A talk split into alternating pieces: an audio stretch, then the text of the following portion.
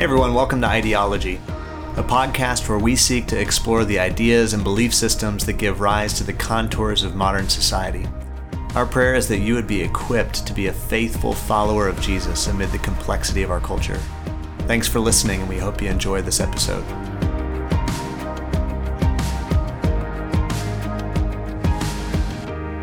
All right, everybody, welcome to Ideology. My name is Destiny Gonzalez. I'm here with the one and only Mick Murray and Fadi Salem. Yes, it's nice to have a change of pace, different, some different voices on the podcast. Uh, Drew is finishing up his master's this week, and so I pulled in Destiny and Fadi to help me out. They are also on staff here at Antioch in a variety of capacities. Destiny, what do you do around here? I run all of our events and services. So my role specifically as corporate producer means kind of a variety of things. Awesome. And Fadi? I am the videographer, so I do all things video and work with other content within the church. Yeah, and longtime listeners of the show will recognize Fadi for making multiple cameos uh, in the middle of our recordings. We record sometimes in the video suite, and Fadi, being the videographer, is often in and out of the room, and so you'll hear him at the end of episodes in our our impromptu dialogues. I'm just a crazy fan. I just really want to see what Mick and Drew are doing. That's right. So I figured with Drew's absence, I had to pull in Fadi, and then Destiny not only produces around here, but is a deep thinker and we meet in a small leadership group and thought it'd be great to bring her in as well to get some various perspectives. So today we are going to take a little bit of a break from some of the headiness. Uh, Drew's been pre- prepping a lot of the content over the past several months as he's finishing up his master's in theological studies at Truett. And he's bringing a lot of the concepts into the podcast that he's been learning about from habitus and social liturgy and so on. Uh, today, though, I want to kind of bring us back to the original intent of this podcast, which is in our tagline, and that's to equip the church, the body of Christ, to be faithful to Jesus in in this hour, which is uh, a very complex hour. Even as uh, we record this, this was this will be released later, but you know, it's the day after the, the shooting uh, in the school here in Texas, just an unspeakable, unspeakable horror. And, you know, and there's so many things that are swirling with Russia and Ukraine and elections. And, you know, it's easy to get caught up in the, the chaos and the complexity of, of the hour in which we live, not to mention just all the underlying ideological currents that we're, that we're swimming in. And I want to pause today. And the, the title of the talk today, the episode is Seven Keys, the Seven Keys to Spiritual Formation. And I want to offer this in something of a dialogical format with Fadi and Destiny, just to encourage our listeners in a, in a more practical way. We've done a couple of these episodes in the past where we talk about being biblically formed back in our first season, but to offer some practical thoughts for how do we move forward as followers of Jesus in the day and hour in which we live. So I'd like to start, and I, I didn't prep Fadi and Destiny with with much, and so a lot of this is going to be impromptu here. But as you guys, you guys are are both in your twenties, is that right? Mm-hmm. Yeah. So I think one of the trends that Drew and I were seeing that provided the initiative for this podcast was a lot of people in their twenties and thirties which is the bulk of the listeners for this podcast, uh, really struggling through COVID, through uh, some of again the ideological warfare and just all the things uh, that are coming at us in our culture and the, the racial tensions and so on and so forth. What have you guys observed as trends among the believers specifically the believers among your demographic your age group over the past couple of years? And i'm talking about specifically earnest believers who would really identify with jesus. What have you seen are some of the trends among your peers? I think there is a desire to respond, but I think that there's just a lack of how. Like, I think I could have conversations with my life group or my friends, with our coworkers, of like, man, we want to respond, but we really just don't know how. And I think because in our minds, it feels like there's a social justice movement or there's there's the cultural response and then there's the church and we don't actually know how the two are supposed to be one, which obviously the church is not supposed to look like the world. That's not what we're going for. But how do we live in a world and bring the church into it? Or how do we bring Jesus into this cultural crisis? And I think it just causes a lot of inaction or it causes just a lot of confusion of do I jump in? Do I kind of respond in a secular way or just in the way that the world is going? Or mm-hmm.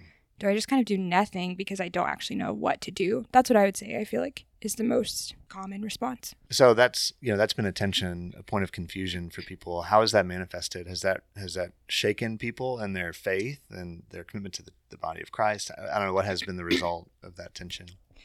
Yeah, I think I see a lot of my college friends that we were running together, it feels like in college, and now some of them aren't following Jesus or they just don't really know how they feel about the church anymore.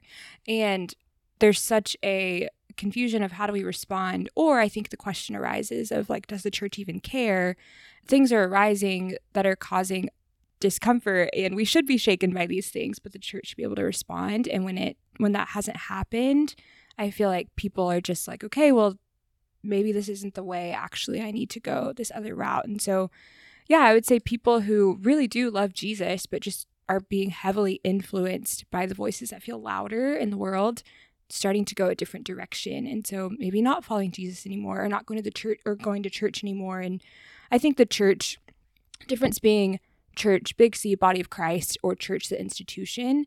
I think a lot of people are pulling away specifically from the institution, which then obviously leads to straying away from Jesus or not walking with Jesus anymore because you're not with the body of believers. But I think the like physical building organization, a lot of more people are pulling away from that.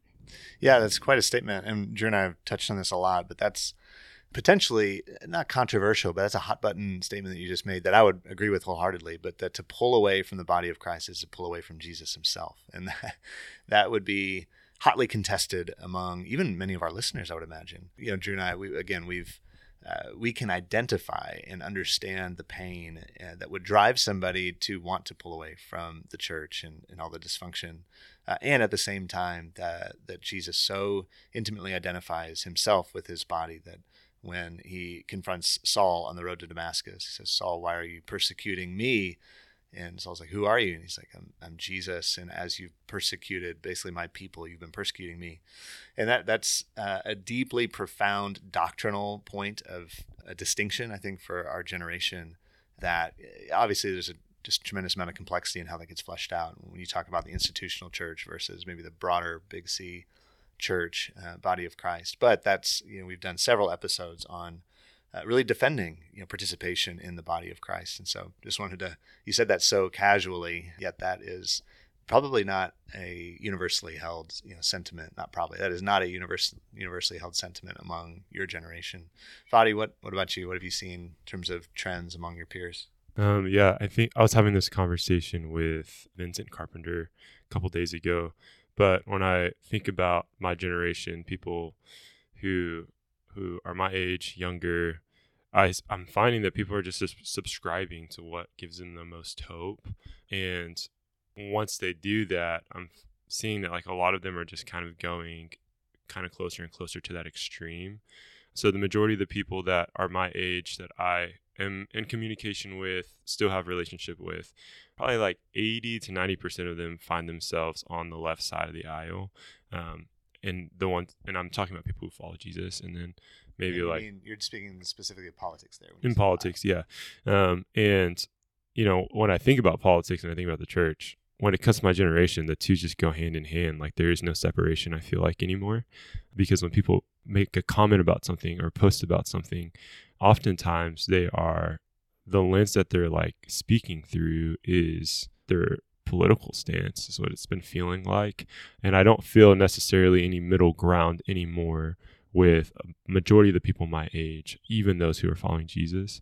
And so the trends that i'm seeing are people just like kind of pulling away from sound doctrine on left and right to subscribe to a two party system that is like continuing to fail the world but like more so like gen z and gen alpha because we're just kind of getting sold this philosophy of how this nation should or shouldn't run by two parties who are like completely agenda driven and i mean i like woke up this morning and was reading some tweets and on both sides and i'm like I mean, we, we there's like so many kids just died and we're talking about laws like on a public platform which is like as a nation should we be more concerned with swinging you know left or right or are we more concerned with the children who died and so it's just like that simple like reality of like hey children are, are gone is overshadowed by an agenda. And I think that people my age are more bought into that because that seems like that's going to give them the most hope, a law that's going to be changed. And so they see that as okay morally, and I don't. Yeah, yeah, you're describing a reality today where there's very little that's pre-political anymore. Historically, you know, the church or the family were considered pre-political entities where politics didn't reach into those domains. But Carl Trueman, we've referenced his book, The Rise and Triumph of the Modern Self. He does a great expose on that phenomenon that there is nothing that is or, or there are fewer and fewer things that are pre-political anymore and, I, and he i'm not going to get into it here in this podcast he does a great job of kind of diagnosing that and, and backtracking philosophically how did we get there but that's that is noteworthy and actually plays into you guys teed up well where we're going today because in, in my experience now doing discipleship schools which are it's a program for spiritual formation here at our local church for better part of 16 years now just noticing some trends of those who have longevity in the Lord and those who don't. Our church here has uh, an expression that is more outward in terms of our forms of worship and so on. And so it, it can appear at any given time like, man, there's so many people who are just sold out, you know, bought in. And yet I look around even just six months later after a discipleship school graduates or a year later or two or five years later, and some of those individuals are either you know they've plateaued in their faith or they've walked away from jesus altogether and you're like what how did so quickly how did somebody's faith get shipwrecked and i think it's some of these influences influences that you're describing either the political influences or some of the social influences and uh, you know you talk about social justice issues destiny and these are in our face in just about every way today and compelling. Uh, again, I think of The Coddling of the American Mind, Jonathan Haidt and Greg Lukianoff. And again, definitely recommend that book as well. But when, when we pan back, there are so many influences that are shaping us. And I think because these are such strong influences and we have so many medium you talk about waking up this morning Fadi and reading tweets i don't i haven't been on twitter in like 10 years but i would imagine you know a lot of people today, 20 somethings, 30 somethings. You even talked about Gen Alpha. If that's a new term for our listeners, that would be the generation coming up behind Gen Z, what my kids' generation, I would imagine. Um, you know, so many, so many inputs, so many channels of opinions, and, and often extremely strongly felt opinions, very polarizing, again, with very few things being pre political anymore. So, what would you guys say before we get into the seven keys of spiritual formation? What would you guys say are the primary ways people are formed? And, and I, just to give a tip of the hat to Dallas Willard and uh, Mark Sayers and Jon Tyson and John Mark Comer. This language I've largely adopted from them. They've helped me to kind of codify our working theory of how people change so if you're interested in what we're about to talk about, you can certainly look them up as well. But yeah, what, what would you guys say are the primary ways? I'm just thinking sociologically, don't even think spiritually here for a moment, but how are people formed? Because all of us are being formed all the time. Whether we think we are disciples or not, every person on the planet is a disciple, meaning student. We are all being shaped and formed. And that's been a huge theme in this podcast uh, the fact that we are socially formed which we'll expound on here in a moment, just gave away one thought. But um, how, how are people formed? What are the main forces that somebody's going to encounter throughout their life that are shaping them? I think first thing, your family. So even as I've gotten older, I'm realizing just beliefs that my family had and starting to wonder, like, do I really believe that? Or that's just so ingrained in me because it's something that I was taught from the very beginning. So obviously, our families and even just our social circles that we choose as you grow up it's chosen for you maybe or it's it is your family. But then as you get older your friend groups your coworkers your the people that you're at the gym with whatever it is but the the social circles that you put yourself in. It's great. Absolutely. Yeah what else? I think for me the first thing that came to my mind was social media. I mean i was on tiktok like 4 months ago and someone like gave advice on a skincare routine, and then I went and bought every product, and it's it's like it's it's funny to think about, but it's that's kind of part of who I am now. Like I go to like before I go to sleep, I like do this whole routine, and then when I wake up, I do the same thing, and I've discipled myself to do this every morning and every night because of something that I saw on social well, media. working. You have fantastic skin. Thank you. Thank you. I wish our listeners could. Yeah, I can send you actually the TikTok video. Uh, I have it saved. So it's just Like I mean, even waking up in the morning, like my mind is already thinking about what I think about what other people are thinking, Sure. and I can you know wake up. I can either adopt these ideologies or I can just like create my own. Or Mhm. thank God I'm like within a, the context of a church community, which church community is a big driving factor of how I'm spiritually formed, how who Fadi is is a product of being around my church community and church friends. Yep. So peer people, peers, obviously a huge you know, family of origin, huge shaping influences. And then you touch on, you know, you you just used a word ideology. There's a different word I'm looking for because I would say yes to that. Uh, but I think there's a, a, a more kind of pedestrian word that would explain that you get on TikTok, you're exposed to this, you know, this ideology about skincare. When you pan back though, there is something coming at us all the time. We are being told a story, a story about the world, a story about what's real, a story about what it means to be human, a story about what it means to be moral or ethical, the narratives, the ideologies that are behind and, and woven into these various forms of media. These are powerfully shaping. And so I don't want that to go unnoticed. So we've got peers or, or just people in general, which include peers, family origin. We have stories. And then what about, I, I already used the word environment, but talk about environment even more broadly beyond f- families and peers. What could that mean in terms of its shaping influence? Think about your own upbringings. What what might we mean by environment? Yeah, literally where you grow up. So, obviously, growing up in the South, I'm going to have a completely different perspective than people who didn't even grow up in America, grew up in the North, just being in the Bible Belt, that influencing my upbringing differently. Um, yeah, I mean, I grew up pretty poor, so like I like grew up in an apartment complex that it was like income based, and everyone around me was living the same. They were living the same experience, but when I went to school, it was vastly different, and a huge part of who I am is because of where I grew up, and it's it's obvious when I see other people who grew up similar to me. It's like there's a connection that's immediately made versus people who grew up in the suburbs, which there's nothing wrong with that. I just like that's a distinction I'm making. Yeah, yeah, yeah. No, but socioeconomics and class, we're not a classless society as much as we're, we're not India, but we're not a classless society.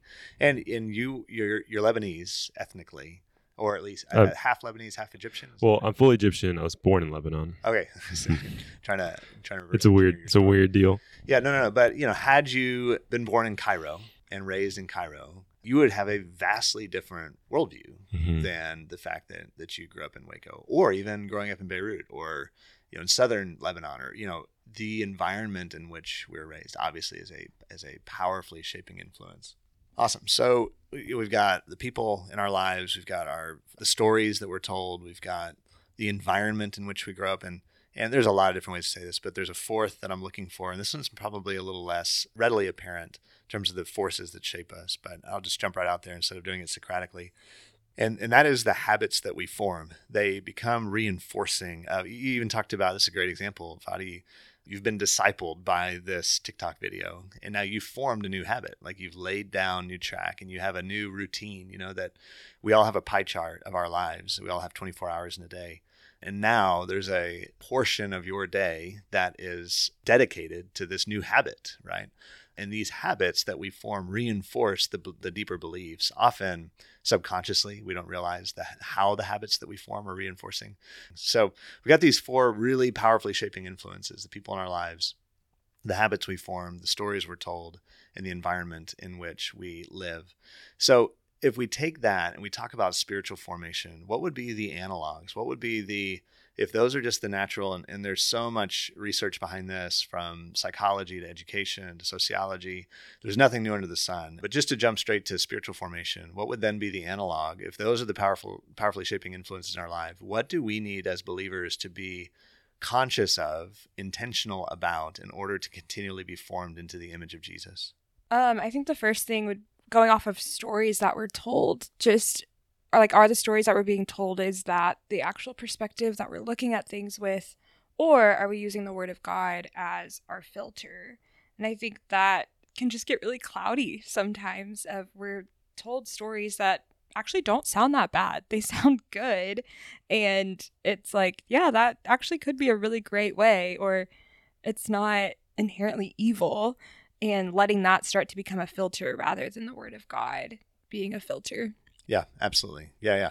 So, you know, the antidote to the mental maps, to use John Mark Comer's language, the, the stories that were told would be the Word of God. And this goes back to we've done episodes talking about origin stories. To use the big ologies, you know, we get our ontology, our epistemology, our anthropology, our ethics, our eschatology, our sociology through these stories, these kind of source stories. So if I believe the story, what what what's the prevailing narrative? What's the prevailing story about human origins today? I mean, the the common story is just like the Big Bang Theory. I mean, there's I don't remember growing up and being taught about the Big Bang Theory. I think there was like along the way that was mentioned. I think something that I was taught was the theory of evolution. I mean, that was right. something that was taught. That's how we came to be. And so basically, where I'm at now is like, okay, I've been taught about the theory of evolution, and now the narrative that I'm told is like, okay, now live your truth and like live like this is this life is for you. Like what can you make it? I mean i was i hate to do this to emmanuel acho but i'm reading his book illogical. It's a great guy he's a great guy but he uses language like your truth and subscribe to your own meaning of what is beautiful and what is you know right and good. So i'm not trying to knock him but i was when i was reading that i was like man that, that, that feels like a red flag to me because of the biblical worldview that i have. But it's just like interesting that like okay we came from nothing. Okay but since we're here let's just make it about ourselves is kind of like what i feel like is being taught to me taught to our generation so yeah, yeah, and even what you said there with like you don't remember explicitly being taught about the Big Bang, but it's it's so pervasive today that and it's become an assumption. It's just a cultural assumption, and it doesn't need to be taught explicitly anymore. It's an implicit assumption. It's the water that we're swimming in.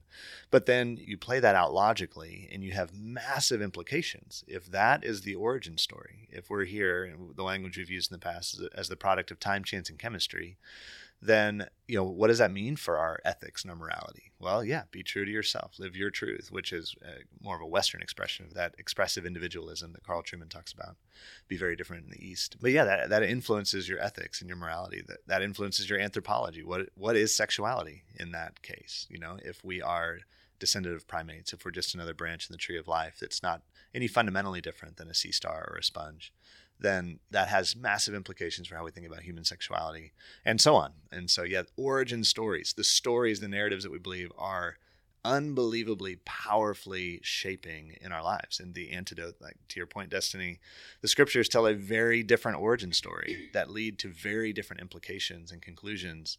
C.S. Lewis was very adamant about being thoughtful people. And if we are atheists, be thoughtful atheists and carry out your beliefs to their logical conclusions. I am not a, a, fan of Peter Singer's work. I think he's at Princeton.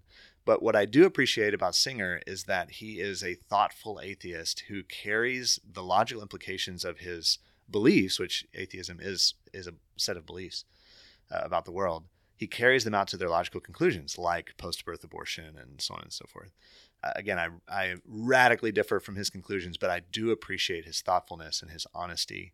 And likewise for believers, if we really believe that the Bible is, uh, uh, it makes truth claims, then the implications for that are massive and need to shape uh, our view of reality. I think anytime we bring up the phrase live your truth, I just like start laughing. Sorry, I know we're going back to this, but if you, I think just like you're saying, like if you play it out, it's so outrageous and I realize it's a very unpopular opinion with our generation specifically, but like why do I think I can set my own truth? Like I can't even decide what I want for lunch some days. So it's going to shift all the time. So it's like I think if you play it out and I'm living my truth, like I'm actually never really getting to a specific outcome because it's always going to change.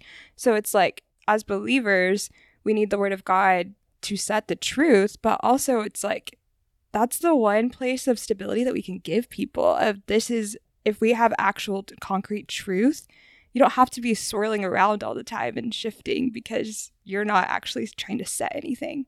Yeah. And to play that out even further one of the fundamental flaws to that philosophy live your truth is what happens when my truth is at odds with your truth? Who is there to arbitrate?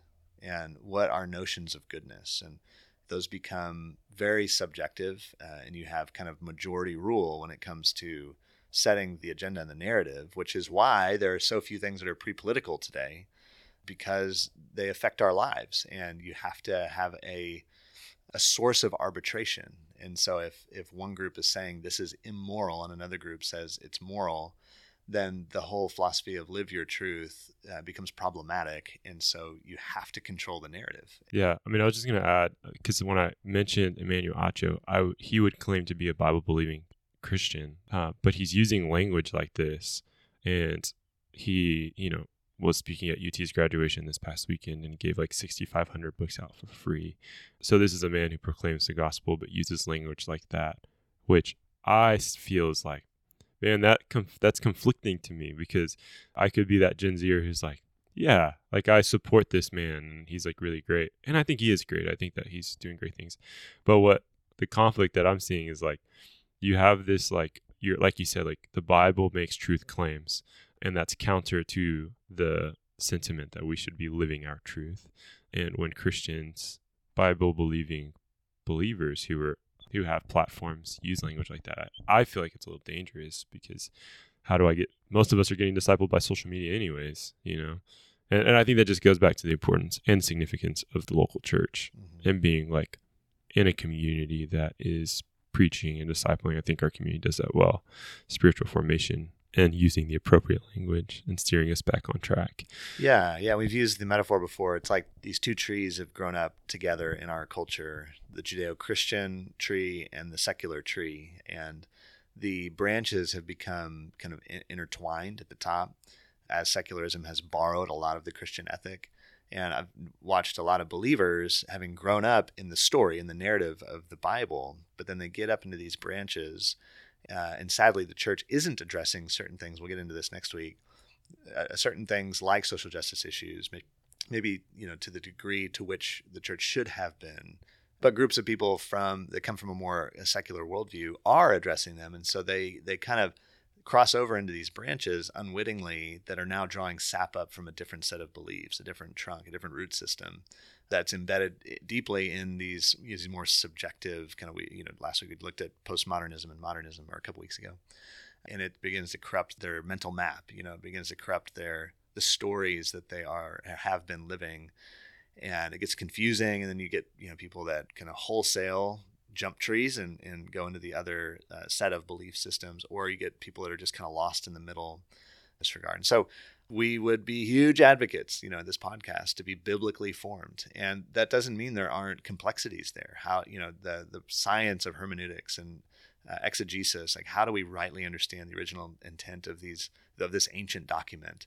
But as a starting point to just advocate for daily formation and to become students, deep students of the word, and not just in a devotional sense. Where we read a, a verse or a chapter a day, but in this day and hour, living you know in a society that no longer supports and reinforces the biblical worldview, that much more is it required of us to be deeply thoughtful, meditative believers when it comes to the scriptures, to rightly orient our mental maps when it comes to origin stories and what it means to be human and so on and so forth.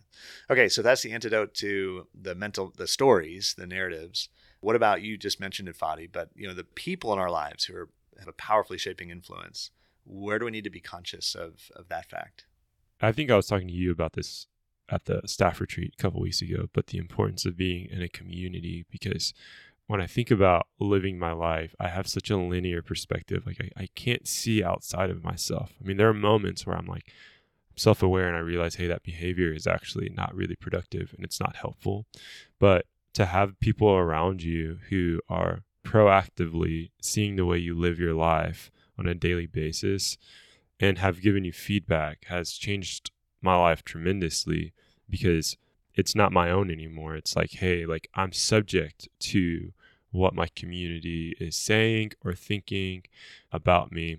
And it just carries a lot of weight. That carry, it takes a lot of weight off of my shoulders, but we're able to carry more weight as a community when we when we do that. And it helps with blind spots. Like if I wake up in the morning and I read a tweet that I feel like might be good, it might be true, but if it's counter Bible or if it's ca- counter the things that I like hold tight to or believe in. My community can help fact check that when I'm feeling a certain way and when I'm not thinking super straight, you know? Yeah, when your truth becomes opposed to the truth, you have people who can call you back into the way. Mhm. Right? There's an objective truth outside of yourself. And in your own lived experience, you get your orientation gets skewed a little bit, and it takes people um, to call you back into that. hmm Like Yeah. it, it feels like life is like a maze, and we think that God is the only person that can see outside of us. But the reality is, is like you can invite people to sit up there to help guide you through the maze when you can't necessarily see where you're going. They get you out safely. Is uh, my experience, especially the last you know six to twelve months of my life. Yeah, it's huge. Yeah, so um, you know we're in a hyper individualistic society. It's another theme of this podcast, and the idea of submitting to one another out of reverence for Christ is not a popular thought today, but a critical one for you know the tradition of the church. If we look at church history, if we look at the scriptures, this notion of I am not my own. I, I've been bought with a price. I belong to Christ, but then I also belong to the body. That whole theme from 1 Corinthians 12 through 14 that the hand can't say to the foot or the, you know, the the nose to the eye and so on and so forth that I have no need of you. Like we need each other. God has not made us codependent, but interdependent. We need one another in order to experience the fullness of God, in order to help keep us in check and to spur us on and to exhort us and so on and so forth. So, yes, so that's why we've advocated, and I won't belabor this because we've done several episodes on pressing into the body of Christ, pressing into the church, not drawing away, uh, becoming isolated. That is a recipe for for disaster when it comes to spiritual formation. Okay, so we've got the body of Christ as a key. We've got being, biblically formed as a key. Uh, when we talk about our environment, this one's a little trickier, and you may not get there just linearly. But um, you know, the environment in which we grow up in, and that can't be helped a lot. Obviously, we are in. I mean, we could become monastics, desert fathers, and you know, really pull away from our environments. But God does give us a key to be within, uh, basically, to create an environment within an environment. And this is one I think that the Protestant church could really grow in, especially in the West, because we've been so influenced by naturalistic or materialistic uh, thinking that there's nothing supernatural outside of us. But what comes to mind when I talk about kind of creating almost like an aura around you or walking in a, a different environment, that I can take an environment with me into any environment? Um, walking in the Holy Spirit. Absolutely. That's actually creating the environment around us rather than being affected by the outside environment. Yeah. And, and so, Destiny, what does that mean for you? Yeah, I think just wanting to walk out aware of what the Holy Spirit is doing. And it's not meaning these big charismatic outward expressions, but literally, am I being sensitive to the Holy Spirit in conversations? And it's that internal, like, twinge, twinge, tinge of like, oh, I shouldn't have said that. Or, oh, this is actually how I need to respond and letting letting the promptings of the Holy Spirit actually dictate how or dictate my actions and where I go and things that I engage in and those kinds of things. And I think it comes from, man, I want my heart to be so pure and undistracted so that I can be aware and be more sensitive to the Holy Spirit. 100%. Yeah. So, we again are uh, humanistic in that if it's going to be accomplished, I have to do it by my own power, which comes from a again more of a naturalistic worldview, an atheistic worldview that there's nothing outside of me. You know, at the end of the day, I'm on my own and I need to make my way in the world. I think more Christians are influenced by that than we care to realize. I am deeply influenced by that strain of thinking, and so the antidote is that we are dependent creatures, and that God has given us a source of power outside of ourselves and we don't even realize the bank, the resource of power that we have to reform our habits, to to change our thinking, to influence our relationships, to become people of the fruit of the spirit, you know, within our, within our homes, to be joyful and peaceful and loving, to be patient and kind and good, and so on. But we are invited into this different environment to walk in a consciousness, an ever present consciousness of the abiding, indwelling presence of the Holy Spirit to reshape our environment. And then the last one of this kind of set of shaping influences, I just talked about habits, you know, as that fourth piece that is powerfully uh, formative. So within the Christian tradition and experience, what would be the antidote to reforming our habits? I think, I mean, as you were talking, to Destiny, I was just thinking about what does intimacy with the Holy Spirit do? Like, what's the byproduct of that? And I feel like conviction and discernment is a byproduct of intimacy with God.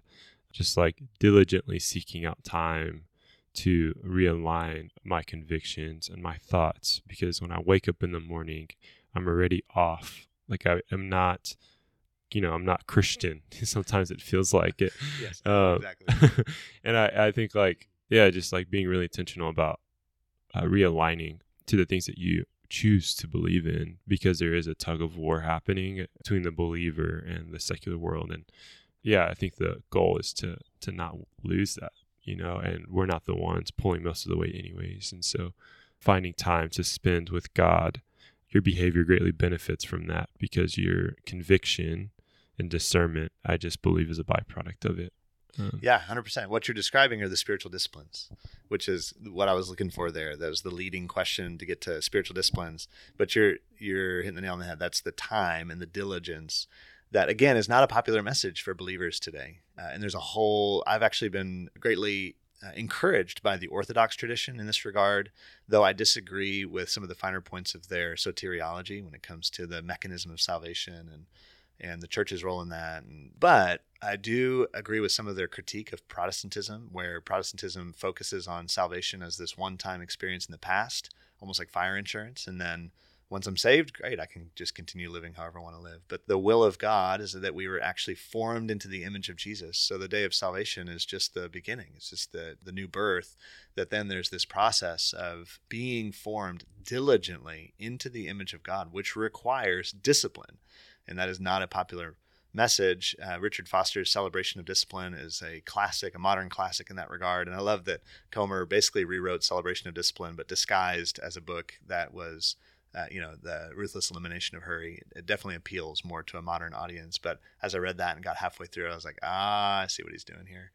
But just calling the church back to these ancient practices and these spiritual disciplines to reform our habits because we are not going to just naturally get there because of how pervasive again the messages and the the water that we're swimming in is so powerfully shaping and influential if we are not diligent and conscientious about forming our convictions and learning to walk in the holy spirit being biblically formed developing and cultivating a lifestyle of prayer of solitude silence and simplicity and so on then we are going to be shaped by these other more powerful influences outside of ourselves. Drew says it uh, frequently that you know we especially in our context here, we talk about changing the world, but we are much more likely to be changed by the world. So, those are the four what Dallas Willard would call the means by which we sustain spiritual formation godly community, the Holy Spirit, dependence on the Holy Spirit, biblical formation, and the spiritual disciplines. The other three, I said this is the seven keys to spiritual formation. Just very briefly, the other three are actually first and foremost is an ever increasing vision of Jesus and his kingdom. I didn't start there because I believe those four means sustain an ever increasing vision of Jesus and his kingdom. It's not, that's why we're not Pharisees. We are disciples of Jesus. We believe that he rose again from the dead and is alive and well and is returning for his bride. And that's a audacious claim. It sounds crazy to analytical thinkers, but the belief is Jesus physically rose from the dead and will return. And he is the centerpiece of our belief system. He's the centerpiece of reality. So if we lose a vision of Jesus and we're just going through kind of rote religious traditions, then we won't be sustained in our in our faith and in our growth because there's just simply too much that glistens in this world to to distract our affections and to draw our attention away. So a vision of Jesus uh, submission to God is the second one, really. So if you look at Dallas Willard's work, he has the VIM model vision, intention, and means. The vision is Jesus, the intention is the set of the will to follow Jesus. But our will will only go so far, which is why we then need the means to sustain that, which is what we've been talking about. And then I would add a seventh. So if you have a vision of Jesus, the intention of the will, the four that we've spoken of, I would add a seventh, and that is a lifestyle of mission, a missional lifestyle. I, I believe, as I search the scriptures, that this is formative as well. That in a very self-serving culture, where the self is king, the self is God, that actually intentionally serving someone else's vision, getting behind someone else and advocating for their growth, their benefit, without any expectation of return, is actually a, a deeply formative part of our lives. Uh, you see this in Isaiah 58 that as we seek the welfare of you know the unfortunate, that our own healing will come, our own light will dawn, and the opposite uh, narrative is being told today that you're to you know self-preservation, self-protection, self-fulfillment, self-actualization. actually it's giving away of the self in, in the kingdom that is what is formative. So, so those are the seven keys of spiritual formation. The reason wanted to go over those today was not to preach a sermon, but to call us our listeners back to being conscientious about what is forming us. I think we are very, very naive to that fact and can, you know, you gave a very lighthearted example, Fadi, of the skincare treatment. But, you know, you take that a couple steps further, you know, that was a belief about how to care for your skin. But you talk about a belief on how to do relationships, how to raise children, how to engage in politics, what it means to live a good life. And you watch one TikTok video that then sets the course for how you think about those things. And most people do that subconsciously. It's not a conscientious choice. And that is shipwrecking so many people's faith. And so I think we would just call the body back to being cog- cognizant and conscientious of that fact. And uh, thank you, Fadi. Thank you, Destiny, for your time. And thank you as a listener for tuning in as always. And we'll catch you next week on Ideology.